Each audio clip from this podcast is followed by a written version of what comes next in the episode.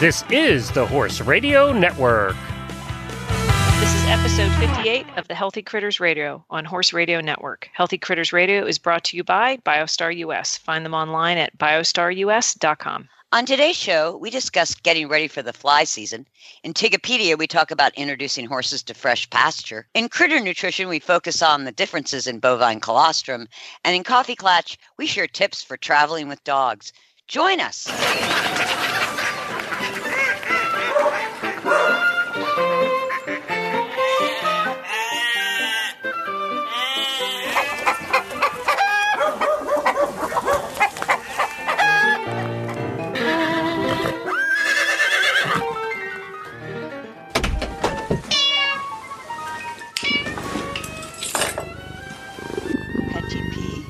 Yes, Tiggy. Patty P, I have concluded my season in Wellington, and as of this afternoon, I'm happily ensconced back in Virginia.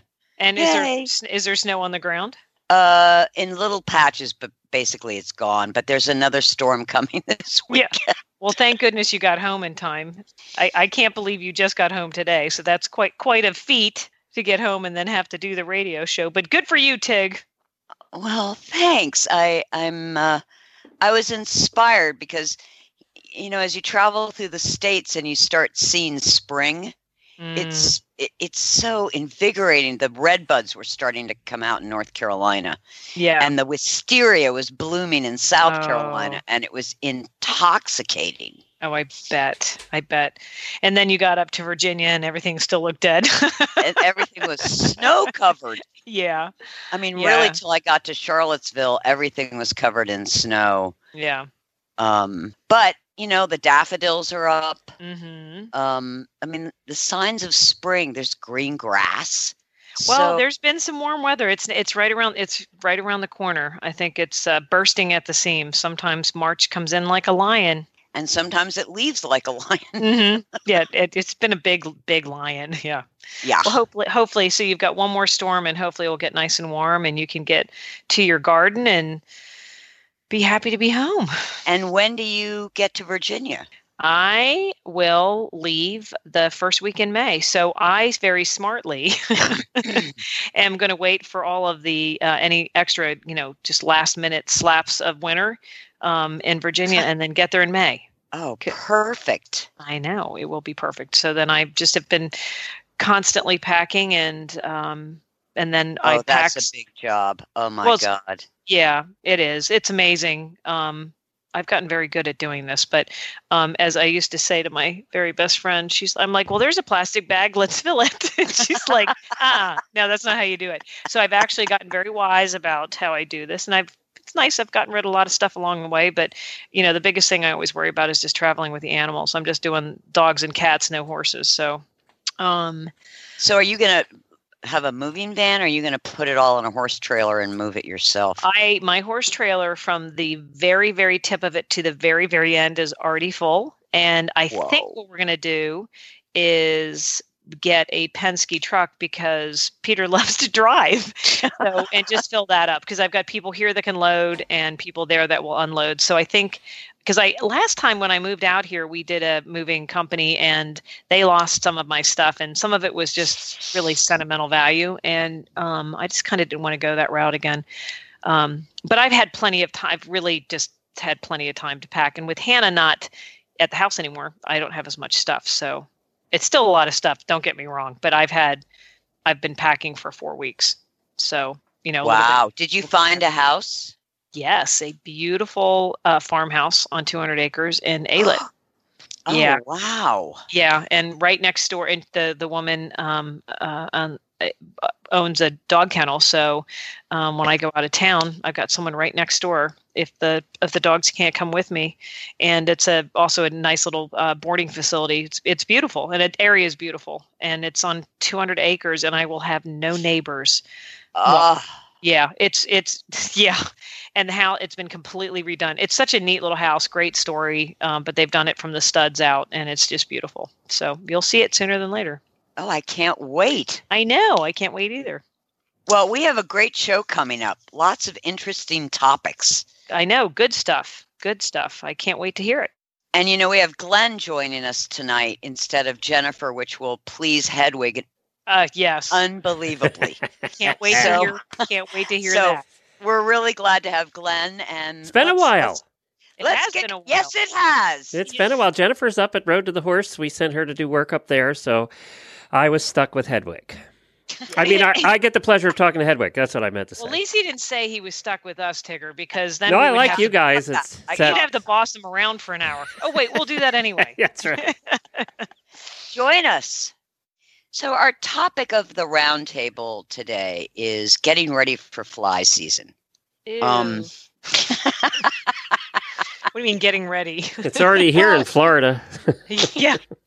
um, yeah, w- there were a lot. Of, there were more flies in Florida than I remember from last year, but I think it's because it was just so hot and Yeah. not a lot of rain. But it got me thinking on the the long road um, back to Virginia. Or to South Um, Carolina.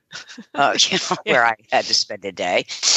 You know what? What do we do to get ready for it? And um, you know, having a snowstorm helps. hmm having really cold temperatures in the winter helps. But eventually, the flies come out, and um, I, I am a big fly predator user. Yeah. Yep. That's well. You know I am too. That was what I was going to say. And I've also I started using diatomaceous earth. Yeah. Okay. Because I've I have heard about that. And how do you do it? How do you use it? I sprinkle it in the stalls and I sprinkle it around the barn. And evidently, if a fly lands on it and it land, you know, it gets it on its little feet and then it touches it to its mouth, when it goes into its gut, it it splinters it. wow. Um, so because. That's a graphic scene. just- yeah. I mean, I don't like flies, but wow, Tig. well, Blowing them up it- from the inside. yep. Um it you know it's it's little sea creatures of millions of years ago and it's their parts and they and it it you know tears at the intestines of a fly when they swallow it, like a shard not charred a shard or a chardonnay Either way, it pretty much rips them up inside. Let's just go ahead and get to the point. they're toast yeah, Now- there you go. last year i imported some praying mantises Oh, really? And yeah where do you import them from? That was my Uh, question. uh, on the internet you can buy praying mantises uh, in their little cocoons Okay, I How always, many of those do you need to kill any amount of flies? Well, actually, they they eat a lot. They consume a lot. It, I'll tell you what, it just takes one to freak me out. I'm, I've always been so enamored by them, but they, They are scare One of my favorite bugs. my. They're one of my favorite bugs too. But you walk around the corner and you have one like hanging on off the edge, and you're eye to eye with it. I'm just telling you, you know, you may poop in your pants a little bit. Not that I have. I I'm just agree. saying. Thank you. It just scares me. I mean, they're. I don't know. They just. They're, ooh, they're, but I. Okay, sorry. I'm, Do you know that they eat their um, mates? Yes. Again. I love that scary. about them. you. You would. Okay. We got to make a couple phone calls when we're done here, Glenn. Just saying. But they only eat the males. The females eat the males. The males don't eat the females. Yeah. Okay, that's good to know. But not for me. Are you, again? Are you noticing a trend here, Yeah, Glenn? yes, with her, I with, am. uh, What I state do you live in what she has again? I hope it's far away from me. again. Okay. Okay. Um, so, so they. we, so how we many do do you the get? water and the penny. I was just going to say that one, but can we go back to the praying mantis for a second? So, how many do you have to get? Well, um, I'm not really sure because I, I started with I think six, and three hatched. Okay. And um you know i i can't tell you how many bugs they ate hmm but um in the you put them in certain areas and i have to say those certain areas um had you know a lot less bugs Okay. Well, that's good to know. It's kind of, it sounds a little bit so. Do you, what about the praying man? And we should explain fly predators because there could be some listeners that don't know what we're talking about. Because fly predators are really they're wonderful and they're basically from it's um, isn't it called Spalding Labs? I think. And, Yes. um, and you get you go online and you tell them how many horses you have and blah blah blah and you actually have to get get them before the season really starts i mean Right. this would be a little bit too soon because this would freeze their little bodies and tigger could go into more of a description because she seems to be in that mood but anyway um and then you put them around your manure and they come in a bag and they i guess it would take about a day for them to sort of hatch Yep. and get ready and then you put them around the manure pile and anywhere where you know light or um, the sun or water would be um, we just always put it around the perimeter of the barn and then you're supposed to do it i guess about every month Every right, month. Tibbs? Yeah. and you keep doing the same thing which is a it's it's really You quite just good go on auto ship and they send you the little Mhm. predators every month. Yeah, so they're so they're terrific. So my question is, what about the praying mantises? Well, actually, the the fly predators are little wasps. Yeah. not stinging they have wasps. a very short lifespan. right. The mantis at least um, lives longer than a month. And if you if you're lucky that they you know actually mate with some another mantis, and you have children, Before they're eaten by the bird in the barn. right. Yeah. What is it with you two? Okay. I'm getting all excited about maybe ordering a praying mantis online. I'm How much do praying couple mantises cost anyway? Yeah, that's what I want to know. How much do they cost? I don't remember. I'm looking it up. Keep that going. I'll find it. Okay, yeah. Okay. okay. but you need to order more than one because if they don't hatch, Right. so you Okay. need to sort of stack the deck on the praying mantises. What was it that your parents used to say about killing praying mantises? There was something Oh, they you- used to say. It was illegal. Oh, that's oh, what that's I was always right. told. Yeah, it was it was illegal. illegal. That's right. Yes. That is so funny you bring because that has been the stigma for me is that probably why I'm so afraid of them. That and because they are somewhat frightening. But yeah, I was always told. Did you ever hear that, Tigger? Never. Oh, I heard that all the time. Hey, Oh. I found them on Amazon. You can buy praying mantis egg case, two extra large egg cases with hatching habitat bag.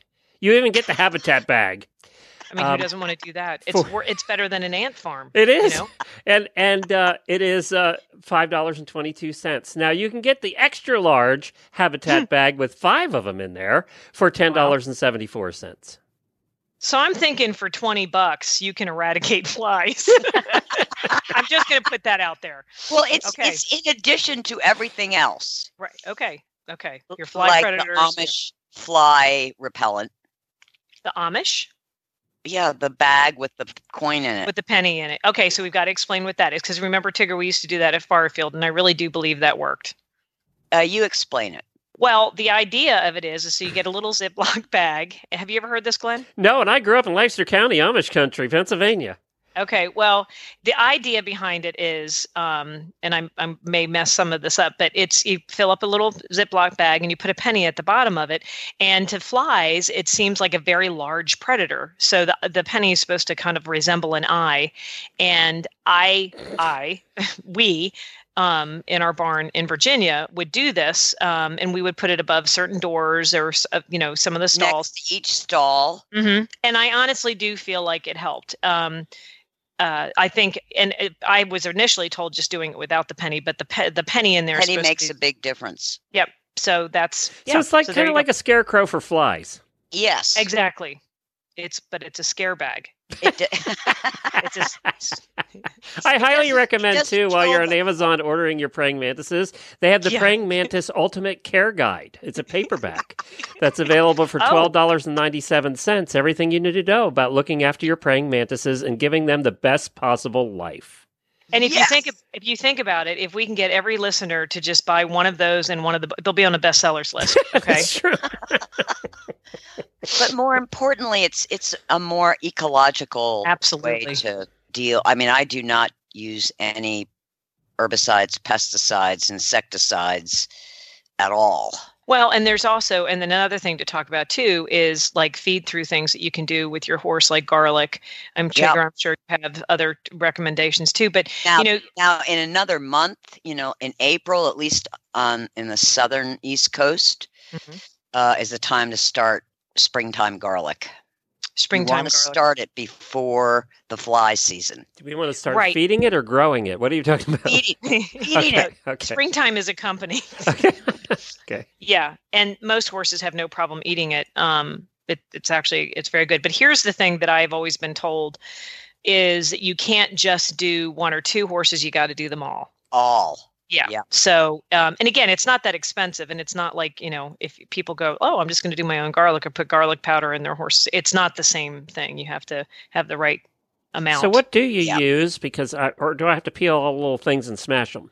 N- No, you No. go to Okay. Springtime Feed and order their bulk garlic for horses. Is it like a powder? Garlic Yep. powder. Okay. And then if you get hungry, you can make garlic bread.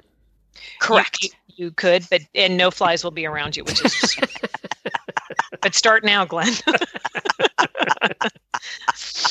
um. so. So and another thing I do, which is really it's it's sort of disgusting, but I do use those fly bait traps, Oh yeah, they are gross, but they do work. but they do work. I don't like the strips because that that's just gross. That's even grosser. But At I least like they don't smell. We use the traps here, and the problem with the traps is you're right. After about two weeks, it's like, oh my god, you can't walk near them. Yeah, oh it's no, pretty they gross. smell terrible. Yeah, it's But fly if you do put them smell. away, if you put them away far enough, and you're doing this other stuff that we're talking about, you Yep. don't have to put them so close to the barn. You can put them out by the manure pile. I mean, because it Exactly. obviously attracts flies. The biggest thing that I will suggest, though, if you put it away, that you're not walking by it every day, do check it because they Yeah. get nasty. And I'm not talking about the flies turn into other things. Yeah. I have found them full of maggots, so you've got to Yeah. get them, you know, out away from everything. But that's it. That's also another another good thing um, that I learned being down here, and it's it's it's kind of in between of how expensive it is. But if you do have a fly spray system, I mean, the worst thing I think in the world is having a fly spray system that you're Ugh. putting toxic stuff because Toxic. think about what you're doing to your own skin, right? Your Right. own skin, everything is, and or think you're about what you- breathing it. Well, but, but and the horses, you know, so we leave for the day, even though it's still on us, and then they get sprayed, you know, through the rest of the night. But I have been told uh, to use like thieves um, oil, um, which, and I think that um, one of the companies, Diluted, or do you use it straight? um, well, you can't use it straight because if you do a fly spray system, that's obviously quite large, but I think you can get it in large jugs. But if you go to um, off Young Living, I think they have a section in their website, or if you have a Young Living representative, they um, they can tell you how to do it. But you have to dilute it a little bit because it would be too costly. But it is that does work. And um, it doesn't last long, but if you do that with the garlic, if you're going out on a trail ride and you're trying to, you know, get rid of mosquitoes and not just the flies, it does help a little bit and it's an oil so it stays on a little bit so you dilute it i don't Mhm. know exactly the you know measurements but i can find that out. Do you think when you're on a trail ride and the non-garlic horses go, oh god, he stinks? No. or do, or do you, or do you think they look at the other one and they're like wow they've got no flies on them. What's up with that? What did my mom do? Or not do? So that's another good thing too is if you're trail riding ear bonnets are great for like yes, they are. they're great. And they even have riding fly masks that you know you can ride in over the bridle Oh, I didn't know that. Yeah, there's some that aren't as um, they're they're looser, so they're not as close fitting, and you can easily put them over the bridle. hmm And I'm sure you can find them at like Schneider or whatever, but they're the bigger ones. Um, and that's nice because you know sometimes you get out in the middle of the day and some of those you know whether it's mosquitoes or those big horse flies or whatever if they're buzzing around, um, at least you can protect their face. And another thing that I really like is Equiderma, the neem and aloe herbal fly insect repellent spray. Equiderma, that's a good one. Yeah, it's just essential oils and neem and aloe. So there's no Oh, there's no yes. Yeah. I actually have that and I used it here and this is this is bug central. If anybody ever wondered where all the bugs come from, they come from where I live right now in Richmond, Texas. That's where they're they all and they go from, they all breed here and then they go to other places in the world. But there's so many here. Um but that particular it's kind of a, a creamy color. It's not a um right It's- Right. yeah, it's a wonderful product. I love that. And I don't know if you can get it on Amazon, but I know you can get it through SmartPak too. And you can get it on Amazon. Okay, that's good to know. Yeah. Yeah. The worst. those mos- are- Where's the worst mosquitoes you've ever seen? Mine was Michigan.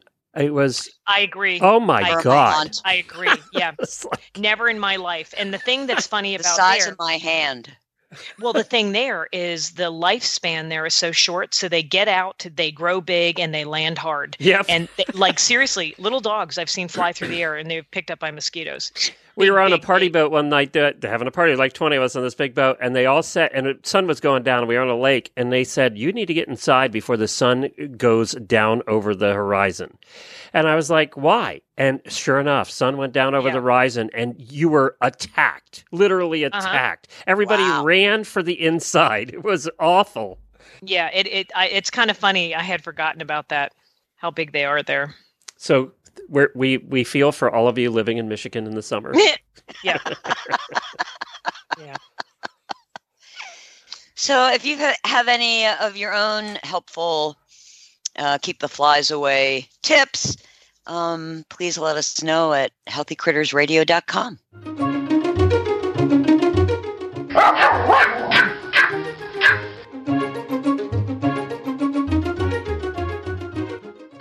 Hedwig, Hello. how are you? How are you? I'm well, then. Thank you. It's very nice to speak with you again. Oh, it's not. You hate me. You know that.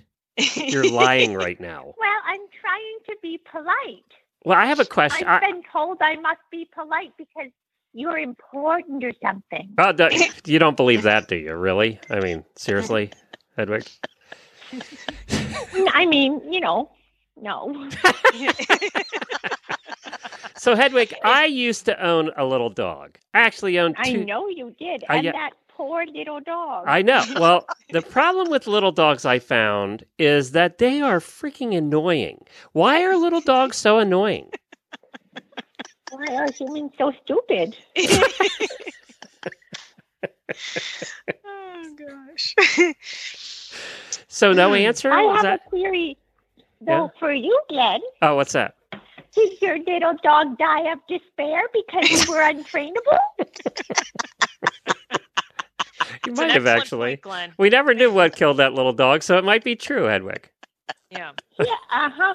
Could have been that. Just saying. Not judging at all. So judging. I am so judging.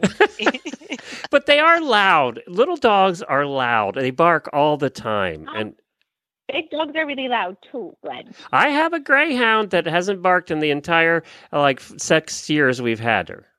Do you think it's because she was that- afraid how the little dog died?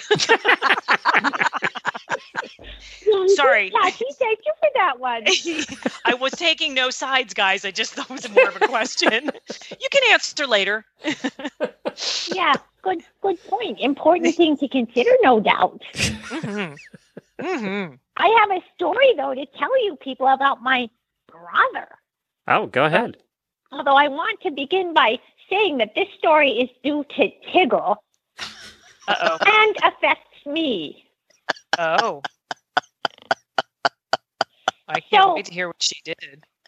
Tiggle left raw food and told our servant that we should be given this food because it's perfect and wonderful for dogs. And so the servant, clearly in an effort to kill us, did this. hmm And I spent last night being vilely, horribly sick. Uh huh. But I'm sure you're pleased to hear that I'm fine. Yes, that was my next But- question. I know that it was. But my brother has not eaten since then. And he just jumped up on the servant. She was reading a, mm, what's the word? Long, boring thing, dissertation.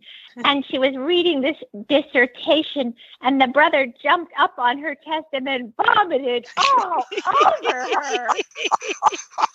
Again, little dogs are annoying. Just saying. That was a perfect story, Hetty. dog. That was a perfect story. Well, if you think about Thank it, though, you. Glenn, wouldn't you rather have a little dog thrown up on you rather than a big dog? Good point. Okay, I'll take that. Volume is key in this My story. brother- Volume is key. My brother is much bigger than me. He is a Vallhund or feral gerbil. Feral gerbil. Okay, but he's not too too big. Isn't he about the size of maybe a corgi, sort of? He's about 20, 28 pounds. There, A or, fat or a corgi. Lighter now. fat, fat. He's lighter He's now. lighter. I certainly hope he is. But I'd just like to point out that Tiggle, who's supposed to be a nutritional expert, Mhm. basically tried to kill us again. And really, after I survived eating a chocolate rabbit just the other day, this seemed like an Oh, boy. excessive effort on Tigger's part because the rabbit didn't make me sick at all. Yeah. Uh-huh. I was fine, no problem with the rabbit. Yeah, well, your system's probably used to that. Eating raw food, you're kind of getting all that crap out. No pun intended. Yes, well, thank you for that image because if you'd like to know, we spent much of last night on the lawn, which my servant then got to clean up this morning. Mm, yeah, yeah. Well, Imagine her enthusiasm for this task. all I can say, Tigger, is don't answer phone calls from Hedwig or her servant for the Uh, next at least three days. Well, you know, the interesting thing is, you know, my dogs have been eating raw for a long time and they don't have that kind of reaction. I was thinking of it more as a And yet, treat. give them a chocolate bunny, and they're sick as dogs. Pardon the Which we don't encourage you to do with your dog, regardless of what Hedwig says. Yes, that's true. Yes. Give everybody. Throw the well, disclaimer in there on benefit of the Horse Radio technically- Network. We don't Yeah, advise yeah, that. yeah. Do not listen to Hedwig. Do not listen to a talking Pomeranian. People. If I could just go on the record for one second, though, I was falsely accused of stealing that rabbit, but I didn't. Oh, was it in your it. mouth? It was my sister was um face down in the rabbit, and Uh-huh. I had just a big chunk of rabbit. But I think my sister was really culpable in this case. Okay. But you still did I have did the have chocolate in your mouth. But it Yeah, was in she- your mouth. Maybe. Mhm. Oh, it's just a question. There's no judgment here, Hetty. I'm just asking. You should see You how know, wired Kathy, she was at the after moment, she ate it. we have a relationship. Let's Yes. not ruin it. Yes, I apologize. See that I'm- I, I'm at an You advantage know, because we don't have a could wind up relationship. like Glenn. yeah, there's nothing to ruin, so we're fine. It's easy. Yeah. No, I'm I'm Really standing strong back in the corner, Hedwig. No big deal. I'll shut up. You don't want me to treat you like I treat Glenn. No, no, I don't. Hedwig do would not. so throw up in my lap if she, if she had the chance. There, no question. I, I, think would you're right, never do that, Glenn. Yes. You know why? Because I would never be in your lap. All righty. Okay. Okay, thanks, Hattie. I would send the feral gerbil to do it for me. Another servant. Well, Hetty, thank you for every image that you gave us and such a great story. It's no no problem. Sometimes I just like to narrate my daily life for the joy of others. Well, we appreciate it, Eddie. well done. Well done. Bye. No Bye, problem. Bye.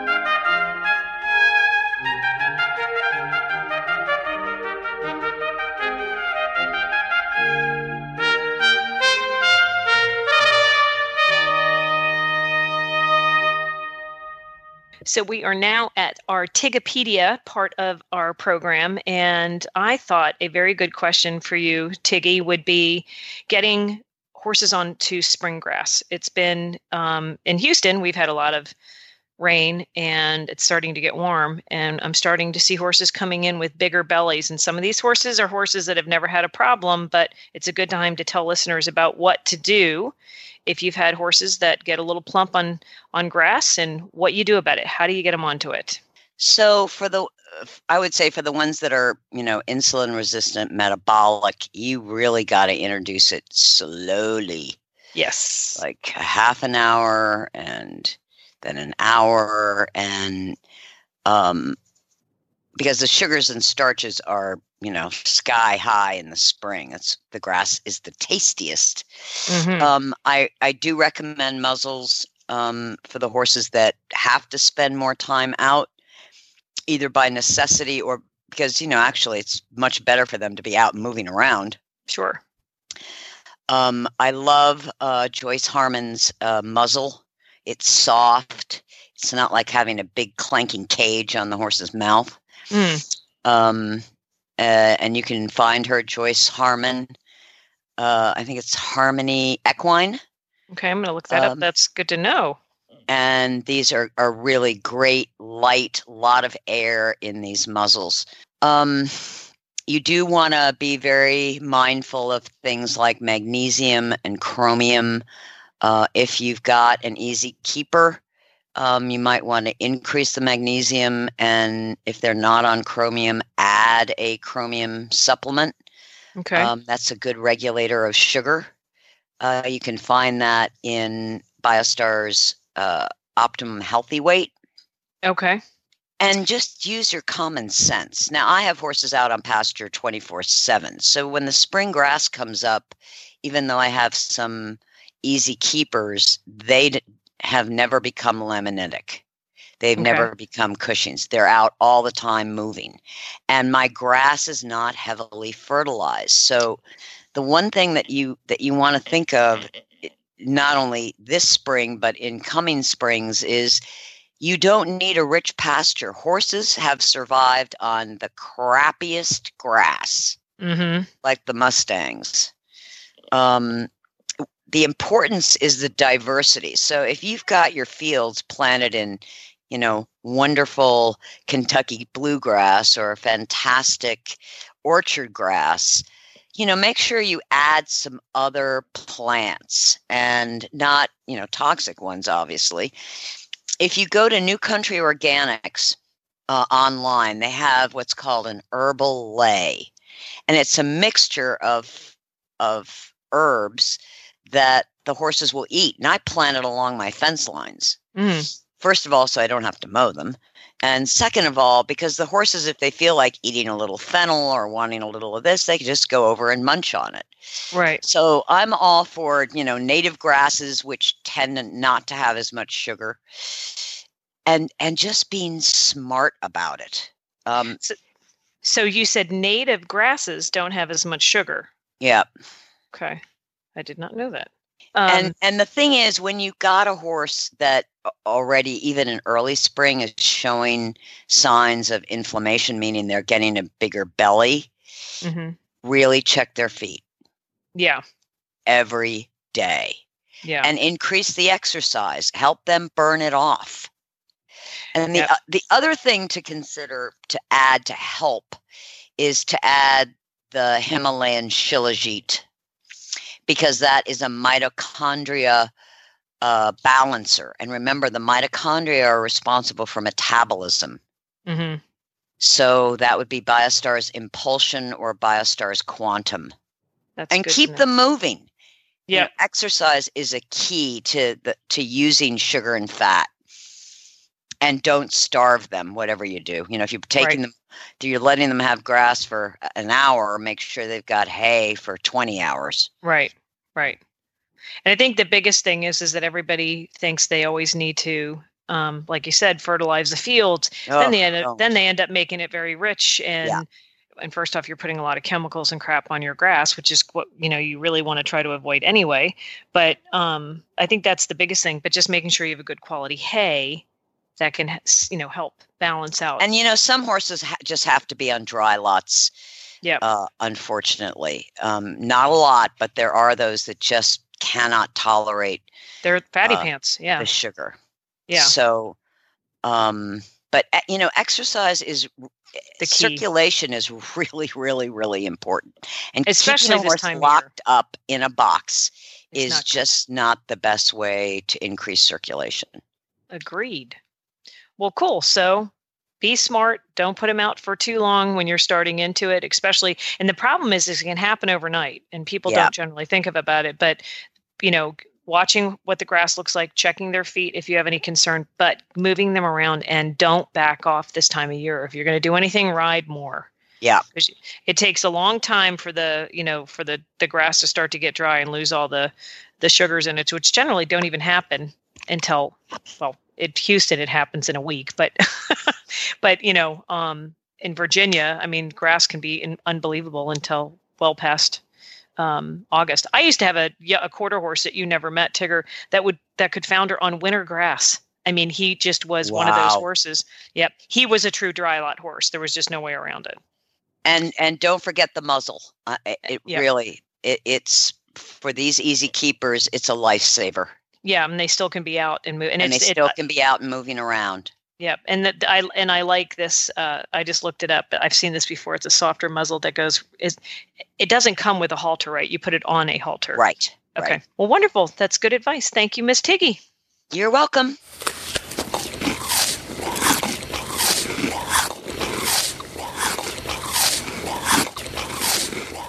And now we're at Critter Nutrition. And I'm going to talk about colostrum, bovine colostrum.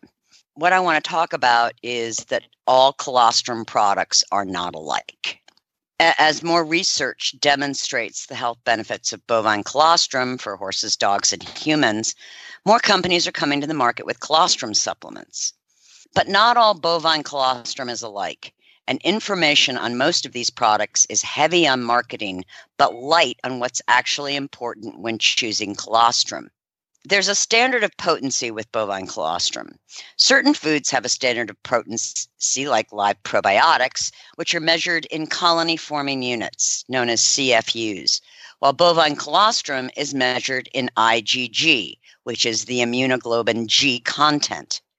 Colostrum for mare milk replacement for foals ranges from 45 to 60% IgG. Many companies do not provide the IgG information, but I have found through research that most colostrum supplements supply 15% IgG.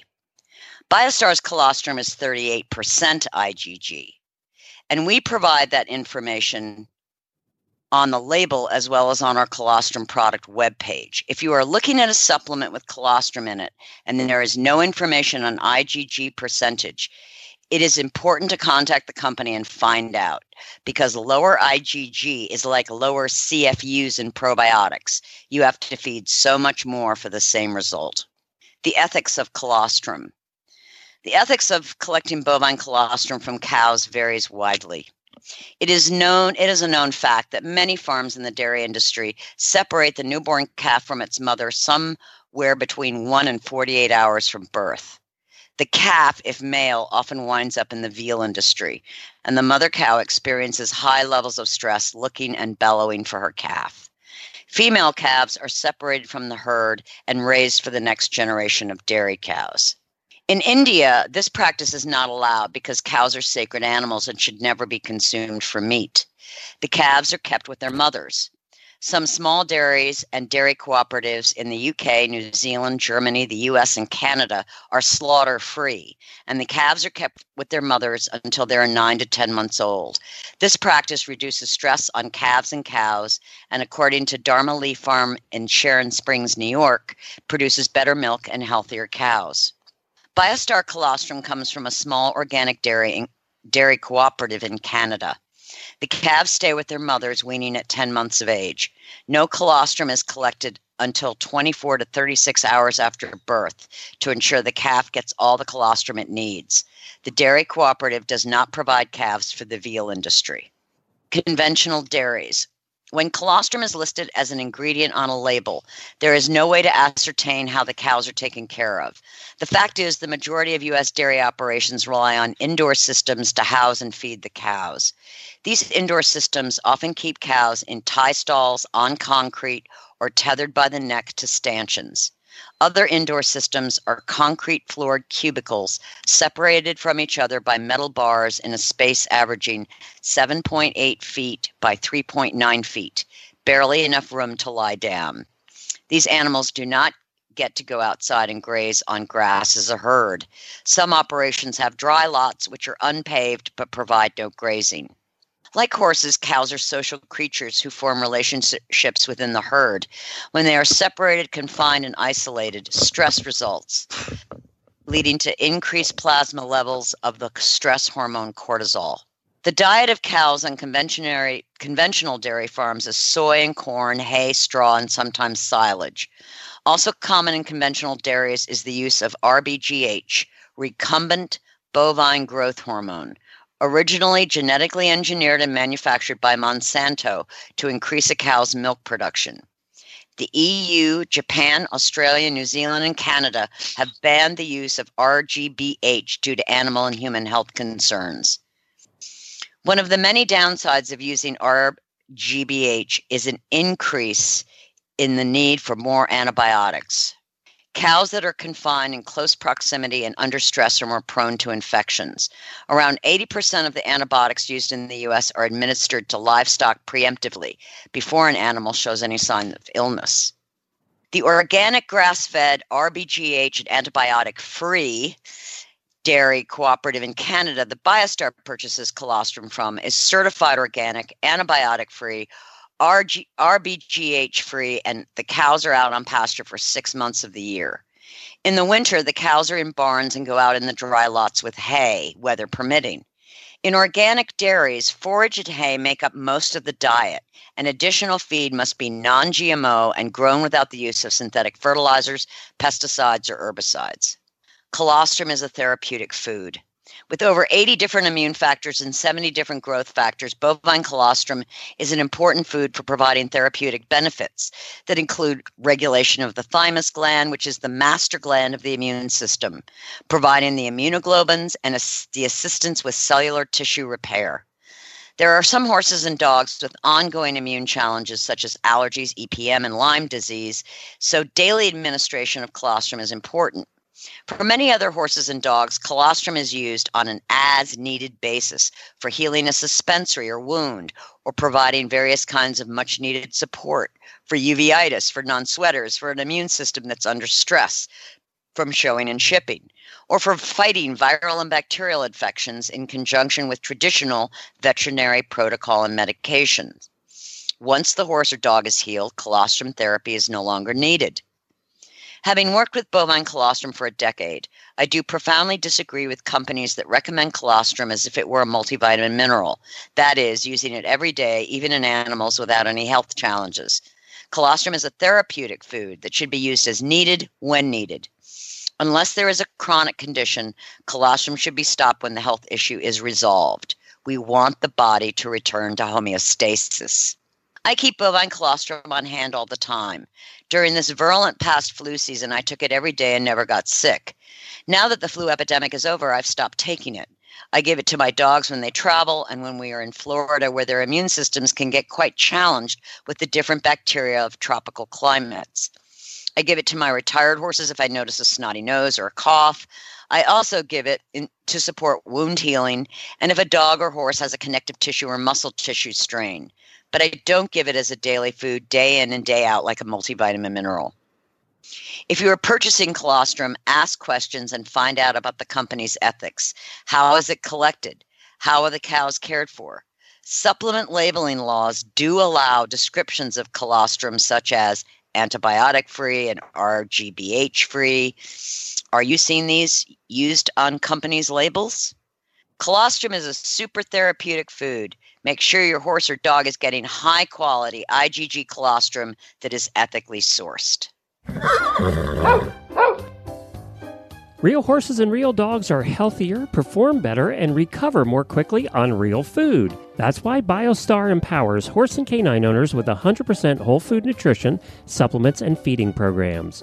BioStar products are made at their own certified non GMO facility in Gordonsville, Virginia, using real fruit ingredients that are raw, freeze dried, or dehydrated, never cooked, and are free from artificial flavors, colors, soy, corn, wheat, and molasses. The BioStar product line includes a wide range of whole food, horse, and dog supplements, treats, and unique artisan poultices that embrace the ancient and traditional uses of clay and plants. Visit biostarus.com today and learn about whole foods and canine and equine nutrition so you can make the best decisions about the care and health of your horses and dogs. That's biostarus.com. Whole food nutrition the way nature intended.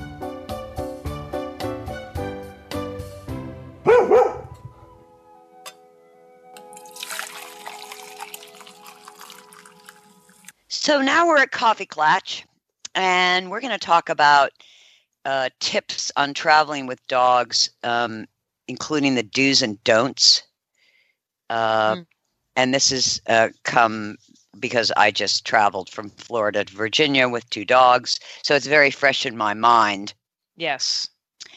Uh, and I was at a truck stop this morning, gassing up, and it was really cold. The wind was blowing, and and this woman gets out of her car with a big white pit bull in a mm. harness and she's walking the dog around and i don't even have my dogs out of the car yet because i'm just keeping my eye on her and she walks the dog for about one and a half minutes and then she's trying to lift this enormous white pit bull into a truck by mm. herself and she's hoisting it in and it slips the harness and it starts running through the parking lot. Ugh.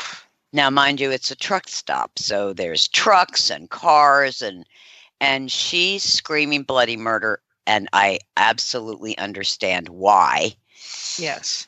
Um and luckily some guy caught the dog and and she got the the uh wasn't even in a collar, it just had this um harness and then the guy hoisted it into the truck. Mm. But it was a real reminder to me that um, you, if you're going to travel with dogs, make sure that their collars or their harnesses fit properly Yeah. because they could get away from you and get freaked out so easily. Oh, and the dog didn't have a collar, it was just in a harness. mm, Um, so that that's my first tip. yeah. Well, as you know, Tigger, I have also done that trip with many animals, and the first thing I think of is doing it with all of Mercy's puppies coming back Oh, from God. Florida. But the first thing I always think of of doing any traveling anywhere, um, especially if you have a smaller dog, um, is uh, you know put him in a put it when they're younger or, or if they can't be in a place where you know they're truly truly safe. There's so many things that they make for the back of your car. Um, i always put my dogs in um, if they're small i would put them in crates so that i knew that they won't if something were to happen you slam on the brakes they don't go flying through the windshield. That's like my number one fear. But they do have these things and i i fix my crate in the seatbelt. Like i don't just leave it sitting on the bench of you know i have a truck. So um, but they do make these um, other um, contraptions where it's kind of a little bit of a soft box and you can actually hook it to a harness. Because i recommend if you're going to let a dog loose in a truck in a car when you're traveling do have a harness because if you do somehow have them attached you the chances of them getting choked if something happens if you have to slam on the brake can be greater. A harness you're a little safer um, so you can put them in it's like a little have you seen them tigger? They're like little things you attach to the back of your seat and it's really comfortable for them. And um, they have you know put a little bed in there whatever and you just hook to the harness so they can get up they can move around. It's like being in a crate but they're fixed to the seatbelt so that's one of my biggest recommendations. And that way you know they're comfortable and if something were to happen you don't have to worry about them you know flying off a seat you know through the windshield on a brighter note I was trying to I was trying to but I was trying to be positive. But anyway, it's a great idea. There you go. what other tips do you have? Uh, water. I was just thinking that. Yeah, water. Tons of water. Mine will not drink water out of a bowl when they're traveling. Oh, that's interesting. In the car, out of the car. No. They will only drink it out of a plastic water bottle. Really? Uh huh. Just because that's what you've always done? No, I always offer them water in a bowl as well. And and this time I just said, okay, I this is ridiculous. I keep pouring water into a bowl, and all you guys want to do is drink it out of the bottle. That's a, so maybe they think it's fun. Maybe it's like their little treat. You know, when you used to be travel when you were a kid and you always got to, you know, stop at your favorite store along the way. Maybe that's their thing. It's like candy to them. They get to drink out of the water bottle. Maybe they're hoping that it's a little more than water coming up. if it were Hedwig, she would hope it was cheese. That's true. But when, you know, the first day from Wellington into South Carolina is a good 10 hours. And I'm driving along, and I think I, I'm just out of Georgia and getting into South Carolina. And I hear this gnawing sound. And I can tell that it's little teeth on plastic. And then I hear the crinkle of a water bottle. And Uh-oh. I, I said, you know, Wookie, leave it. Wookie, leave it. Because I Yeah. knew it was her. Because you know, Sabi's like, oh my gosh, can you believe her? yeah, exactly. Mhm. So I get to a gas station and I open the back door and she has unscrewed the water bottle. Uh, yeah. Now, fortunately, she didn't eat the top. Mhm. She just carefully, uh, and there wasn't enough water left in the bottle for it to fall out. but that was a reminder to me do not put the pl- the plastic water bottle in the back with the dogs. Yeah, with the puppy. Yeah, especially with a puppy. Not a good plan. Not a good plan. That's kind of And- funny. i always ca- carry a little um you know emergency medical kit. Mm-hmm. um and extra food. And i I- you know sometimes i go this is so stupid tigger. You're going to be there next tomorrow. I mean why are you packing all this well you know this time i was caught by a snowstorm so i had to stay over an extra day in south carolina and thank god i had hmm enough food It's funny because I travel every month. I go to San Antonio and I always bring Burke with me, and I always do the same thing every time. I always bring a little extra food just in case. Just and not that I mean nothing has ever happened. There's always something where you're like, oh, you stay over one more night and you don't know why, and you really don't want to go when you're already stressing your dogs out by traveling if they're not used to it, and change their dog food. So that's a very smart thing to do. I always bring a little extra. Um, I obviously I feed my dog um, kibble, but I also feed raw. But I always bring a little extra just in case he doesn't want to eat when traveling, because sometimes it stresses him. Which then, if you know your dog gets stressed, you can always give him a little TheraCalm. i i would not travel without biostar theracalm canine Yep. because when you get into a hotel room with two australian shepherds who've been locked up in a car all day they want to With bust a woman who doesn't drink, so just saying. they want to bust loose and Yeah. taking them on a walk is like Not what you want to do. Well you have to take them for a walk but that isn't enough you know they want to play they want to run they want to romp in the hotel room so um, i found theracalm to be mighty good to have as a little treat to just bring all that extra energy down to a, a reasonable level Mm-hmm. Good thinking, Tigger. yeah I, I i would not go anywhere without it Yep. Well, because traveling with you know when they're used to it, it's not it. You know, it's uh, they became like second nature. My dogs are always used to going in the car, but you know, whenever you're starting to travel with puppies or anything like that, it's always a good thing to think of all these extra things. If a lot of people get in the car, they go with their dogs, they don't think anything about it, and they get motion sickness, all sorts of other things. So these are all great tips for um, making you aware of those things. yeah and actually um, theracalm works great on uh, motion sickness Well, that's that's you and, have know, to give it you know a good half hour before right.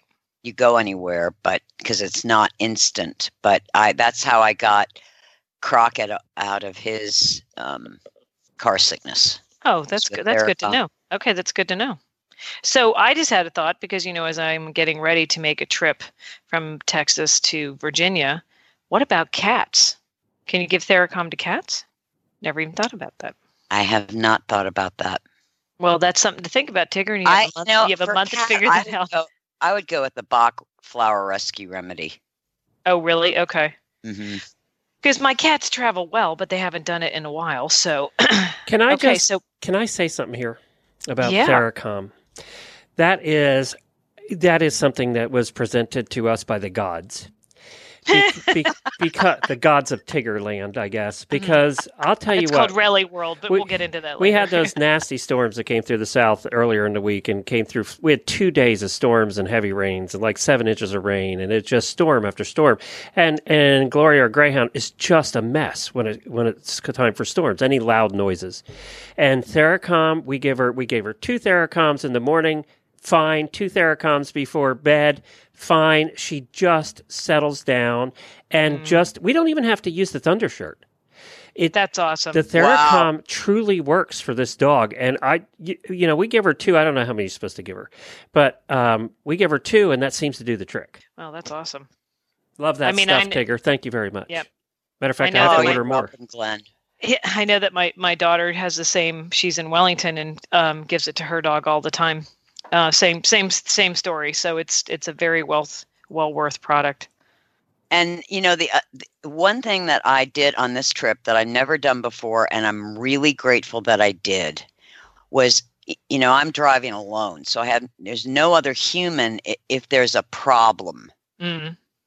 Um, so I did a, a little Google search before I left of veterinarians in major areas Hmm. along my route Interesting.